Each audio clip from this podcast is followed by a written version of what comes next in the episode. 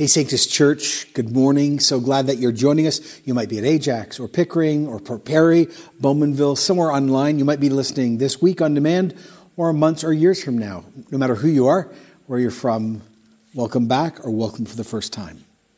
We're in the book of Romans still, just starting this journey together. If you got a Bible, love you to pull it out to Romans chapter 2. If not, it's going to be on the screens where you are. A long time ago, in a land far, far away, there was a very, very, very famous ship called the Queen Mary. At that time in history, it was the largest ship ever to cross uh, oceans when it was launched in 1936. After four decades of service and also being used during the Second World War, I actually believe my grandfather might have come back on the ship after the war. She was retired.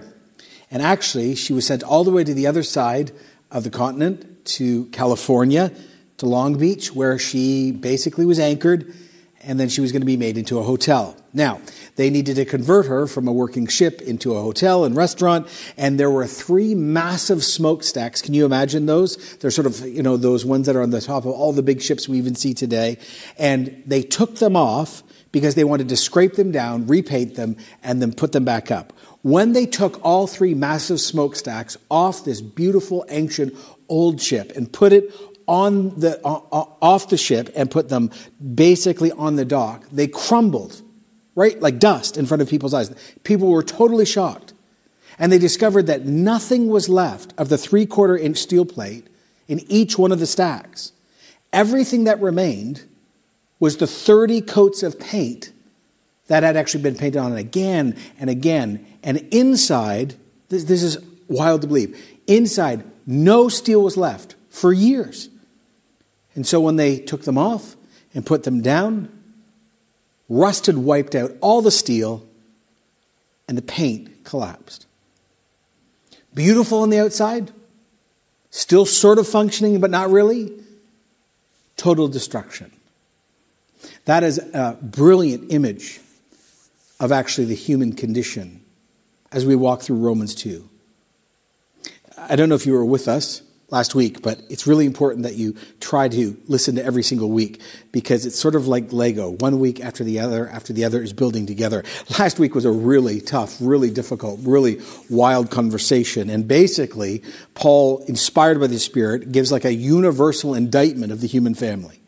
And Paul simply said, listen, we, uh, we I'm going to violate everything you hold dear as a human. He announced the most difficult news that the wrath of God is real and it's upon anyone who's touched, been touched by, participated in, or lives in sin. So the end of chapter 1, chapter 2, chapter 3 says all of us as humans, the best of us, the worst of us, the good, the bad, the religious, the non-religious, men, women, children, all of us are under the present wrath of God in this moment. Paul says, yes, the good news of God, the righteousness of God has been revealed, but so is the wrath of God. It's like two sides of one coin. And yet, even as Christians, I know not all of us are listening today, but for we who are Christians, when we hear God's view of the human condition, which of course should define reality for us, many, if not most, don't accept God's assessment of us. I love when one person wrote this. It's very easy sometimes to get a non Christian or even a Christian to admit we're messed up or sinners. It is almost impossible to get humans to realize the gravity of sin. I mean, is this not the statements we say all the time? We see it on Instagram, we see it on Twitter, we say it all the time, we see it in our families. They roll around in our minds all the time. Well, everyone else is doing it, or uh, nobody's perfect, or I'm not that bad, and oh yeah, but we're evolving and we know better and we're on the right side of history. And John, come on, I'm not Hitler or Charles Manson. I mean, I'm no Mother Teresa, I suppose, but I, I'm a good person somewhere in between. I mean, history is full of these ideas. Even great thinkers and philosophers coin phrases like, to err is human, to forgive is divine, or God will forgive, it's his trade. See, at the heart of all those statements that we've said, believed, or acted upon, what we're really saying to ourselves or others or God is, well, we're human and we're obligated to sin. We can't help it. And God, you're love, so you're obligated to forgive us. And the truth is, for all of us, whether you're a Christian or not, believer or not, we all know we've messed up. But for the vast majority of human beings, we go, yeah, yeah, I've messed up, but overall, I'm a pretty good person. And that's why our ongoing conversation gets hazy. It's difficult to talk about sin or wrath or salvation when you don't see yourself as heaven does. I love when one person said this There's a broad middle category containing the masses of somewhat good, yet somewhat bad people, and others yet to be determined. And that's where we usually tend to naturally place ourselves, isn't it?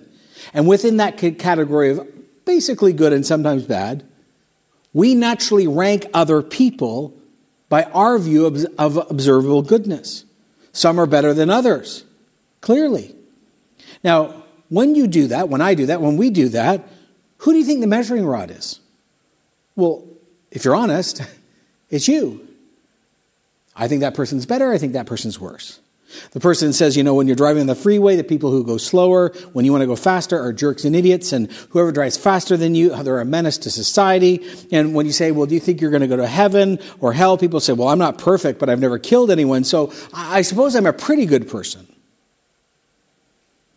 Now, Paul turns his gaze from basically 2,000 years ago writing about pagan, the pagan Roman world, but actually humanity in general.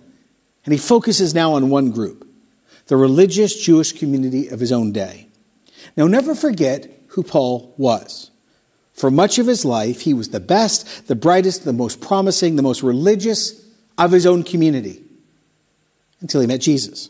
22 years later, he's speaking and writing, of course, the Gospel of Romans or the book of Romans.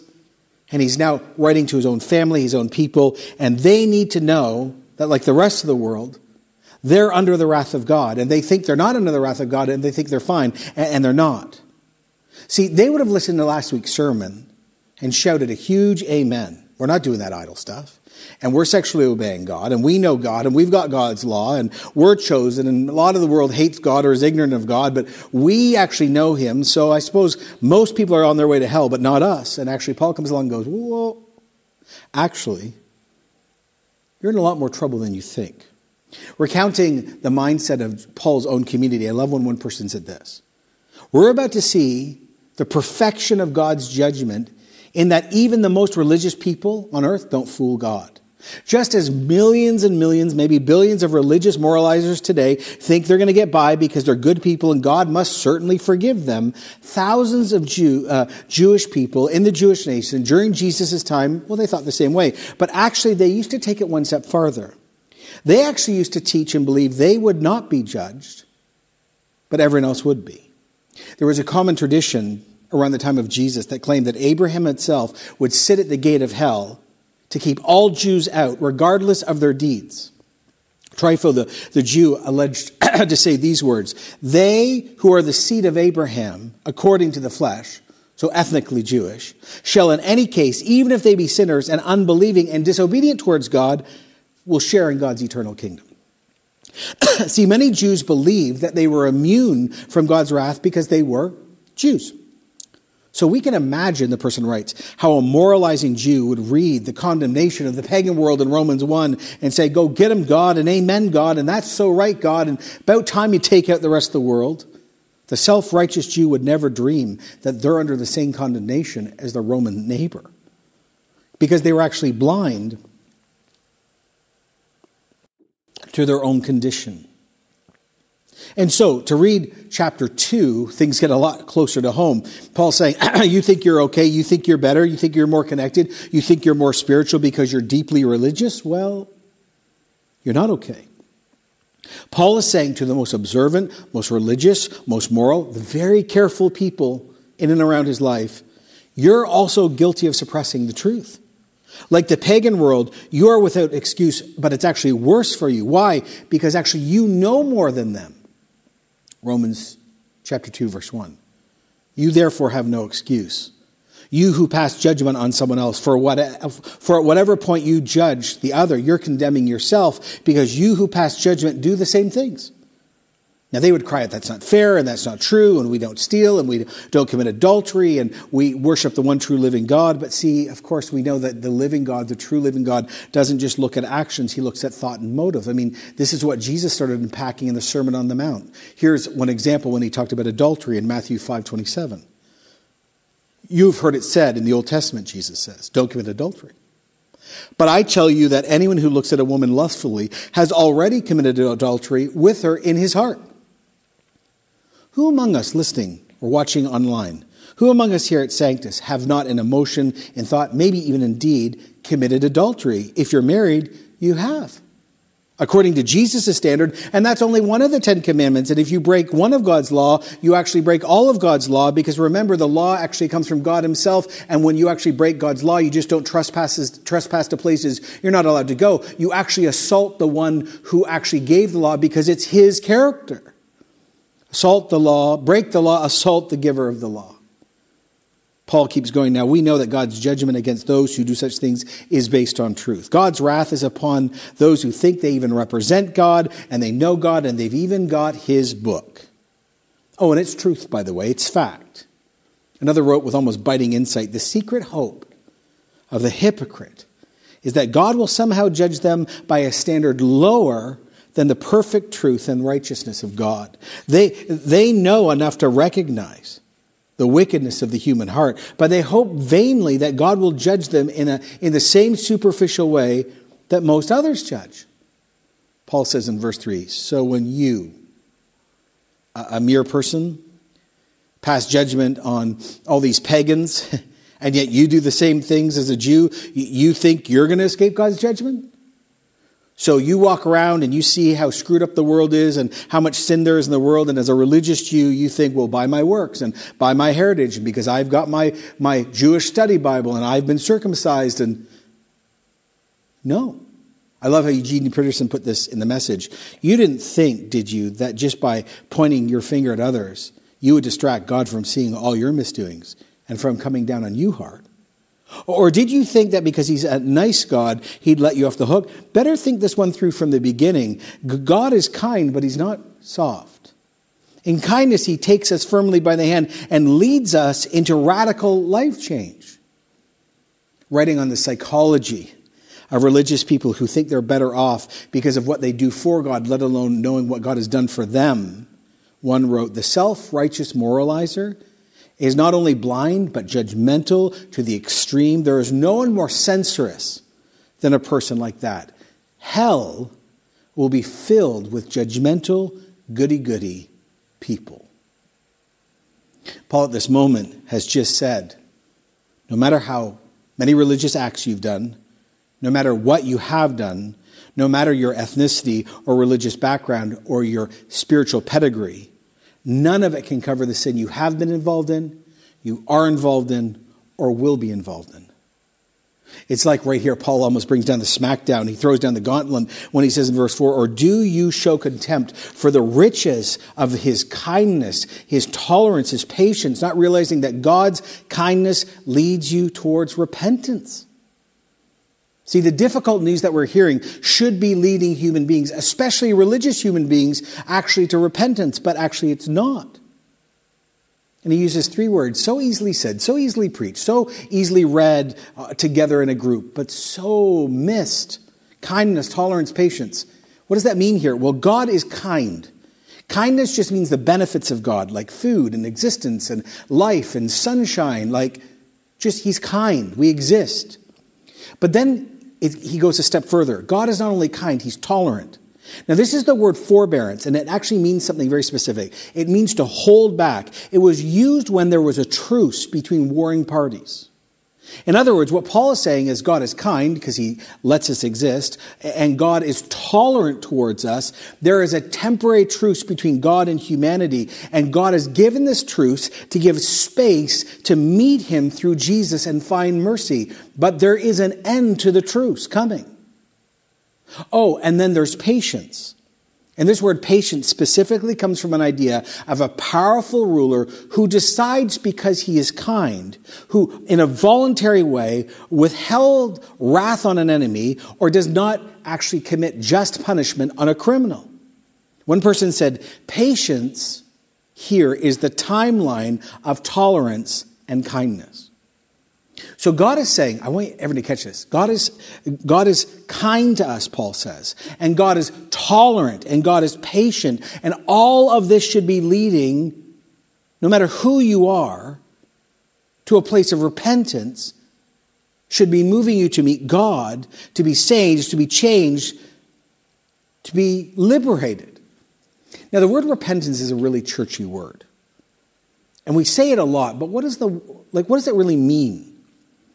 I love when one person said this The purpose of the kindness of God is not to excuse people of their sin, but to convict them of it and lead them to repentance. Repentance has the basic meaning of changing one's mind about something.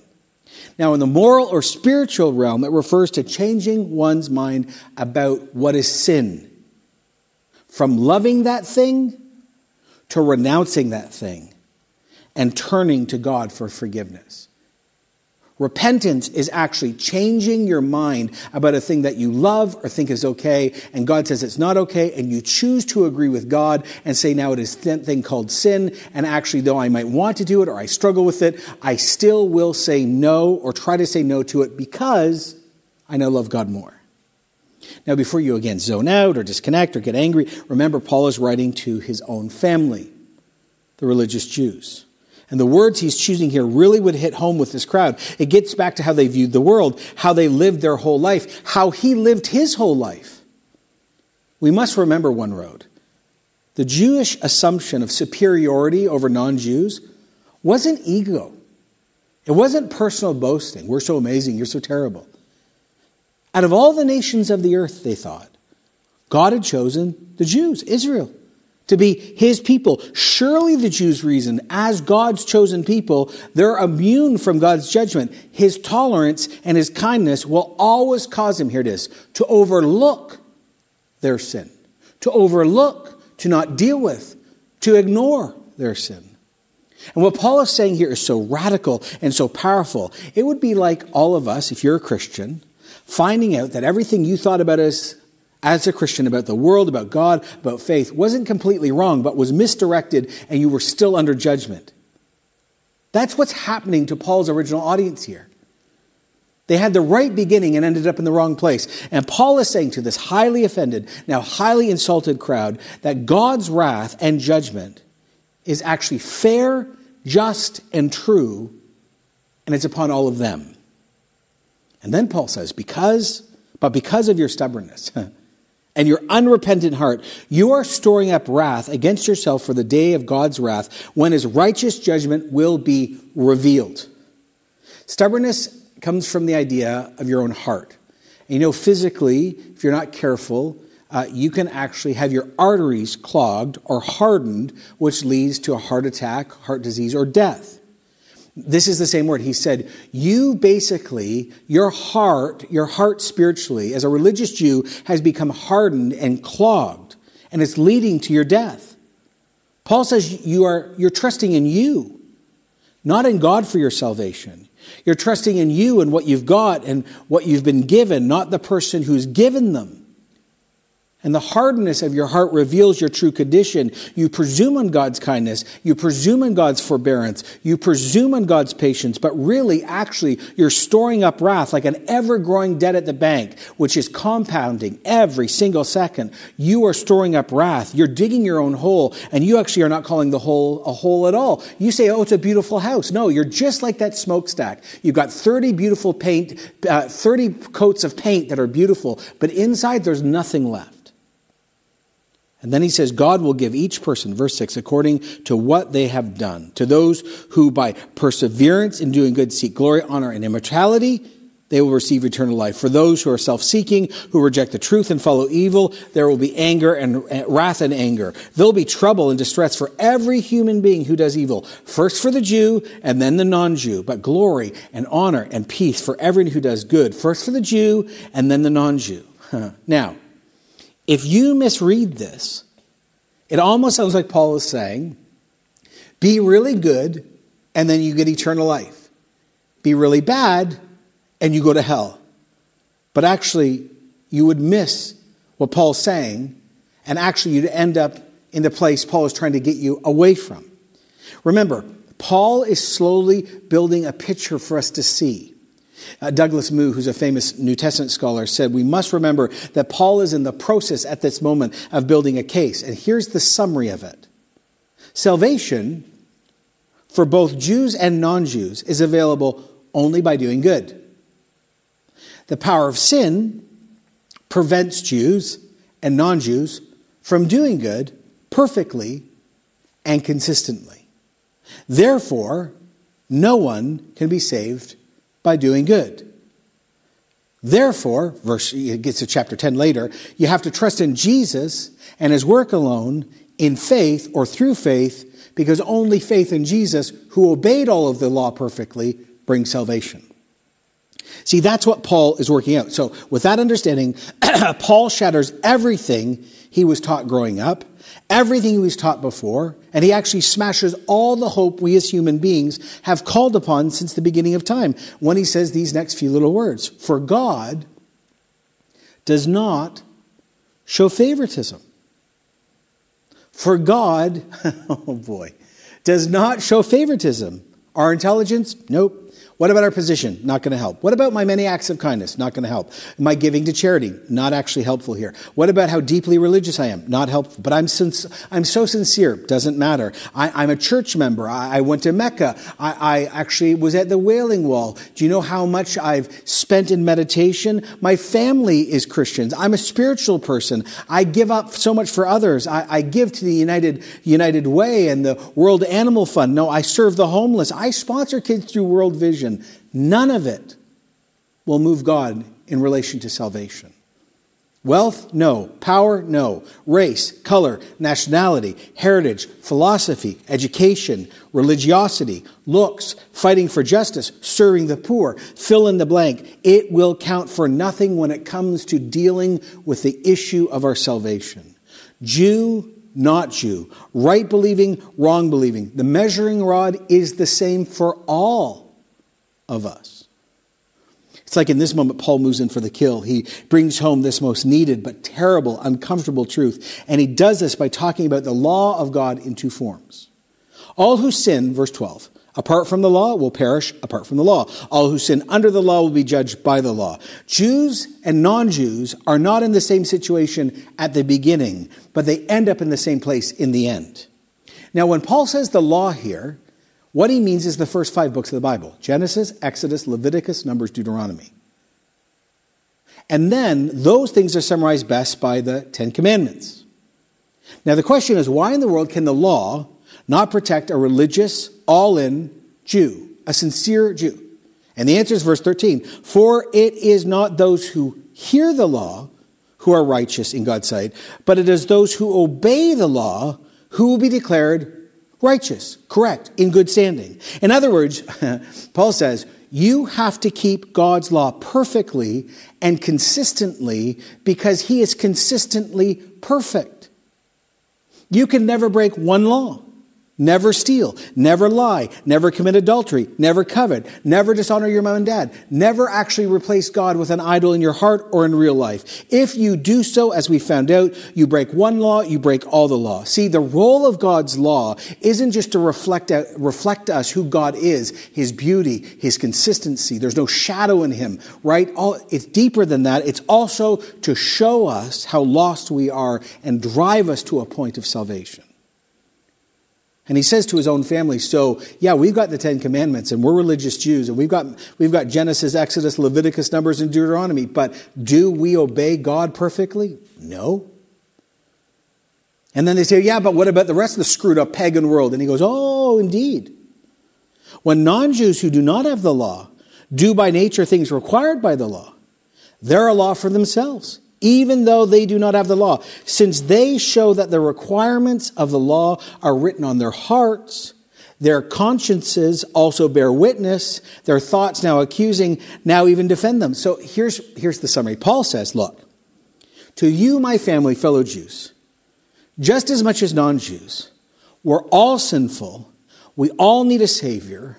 We all need good news from somewhere else. Because the law, whether innate through nature and God's thumbprint or written and revealed, cannot protect us from judgment because all of us keep breaking them. Those versions of the law both expose and condemn us in the end. I love what Blaise Pascal once wrote The law demands what it cannot give, grace gives all it demands. Oh, let me say it again. The law demands what it cannot give, grace gives all it demands. The gospel provides the only way back to God. Nothing or nobody else but Jesus can do this because Jesus is the only one who's consistently obeyed the law, never broken relationship with the Father, and has the purity to stand in the gap and take the stuff we've done.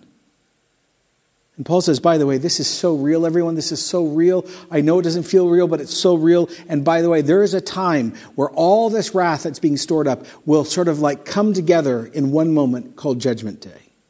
This will take place on the day when God will judge people's secrets through Jesus Christ, as my gospel declares. I mean, we talked about this in our eternity series. If you weren't with us, go back and listen to that. Heaven and hell and the new heavens and new earth and judgment.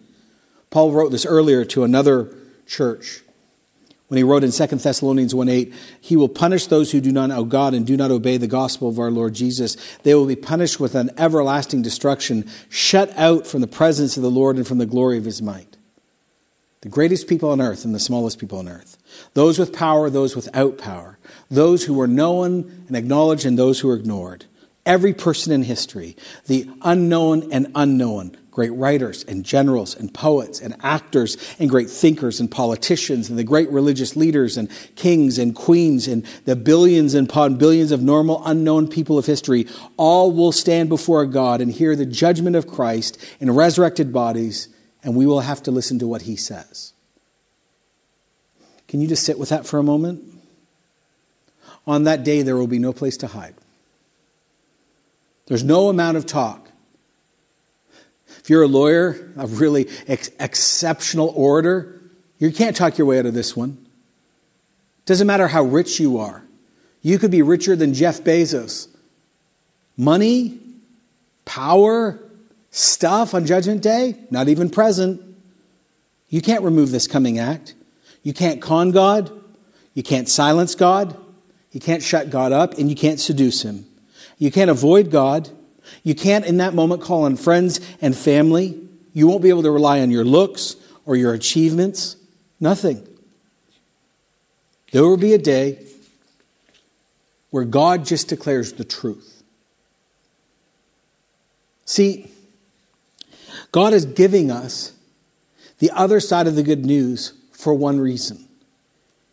He wants you to know how much trouble you're in if you don't think you're in trouble, or if you know you're in trouble, to clarify why you're in trouble. See, you'll never know you need a Savior until you know you need saving. And like I shared last week, another person wrote this God's abandonment is not the same as rejection. It's the first step in seeing salvation. See, Paul says every human being is under the wrath of God now. If you trust in what you do, what you have, whether, again, like I said last week, whether you're a hardcore secular humanist or deeply religious or spiritual, you're at the center of the saving process. You're in the center of making the better thing. And you're under God's wrath because you're still trusting in you. I violated God's law, and so have you. We've done it both violating the law of nature and, of course, God's revealed law. The problem is, most of us don't really think we're helpless sinners. We're just like a decent person who's had a bad day and just needs some time off and we'll be better. We don't think that we're a broken down car that there's nothing left in and there's no engine in. We just think that we're, you know, we need to go to the mechanic for a bit and we'll be fine. We don't think we're spiritually dead. We just think we have a little bit of a cold. And God comes along and says, No, no, no, there's no engine in the car. You are spiritually dead. You don't need a tune up, you need a brand new car. It was C.S. Lewis, that really famous atheist who became a Christian, who wrote all those amazing children's books and also wrote all these other books on the faith of Christianity. He, he brilliantly he said, Indeed, the safest road to hell is the gradual one, the gentle slope, the soft underfoot, without any signposts. God, in this moment, through his scriptures, is raising a huge stop sign, a huge stop sign, and crying out, Stop! You're in trouble. You need saving. You need a gospel that is not found within you or around you. Everything that you trust in will not take care of the ultimate problem of sin death, rebellion, brokenness, separation from God. There is no double, double standard. The question is will you cry out to Jesus and say, Lord, have mercy on me, a sinner? What will you do with God? With his son Jesus? With his offering? What will you do with what he says about you? Now, I know lots and lots and lots of us watching this right now have Christian history. Many of us grew up in Christian homes, just like Paul's audience, many of them grew up in faithful Jewish homes. So I want you to listen carefully. If you call yourself a Christian and you've never personally repented over your sin, you prayed a prayer years ago, but there's no life change, you're probably actually not a Christian.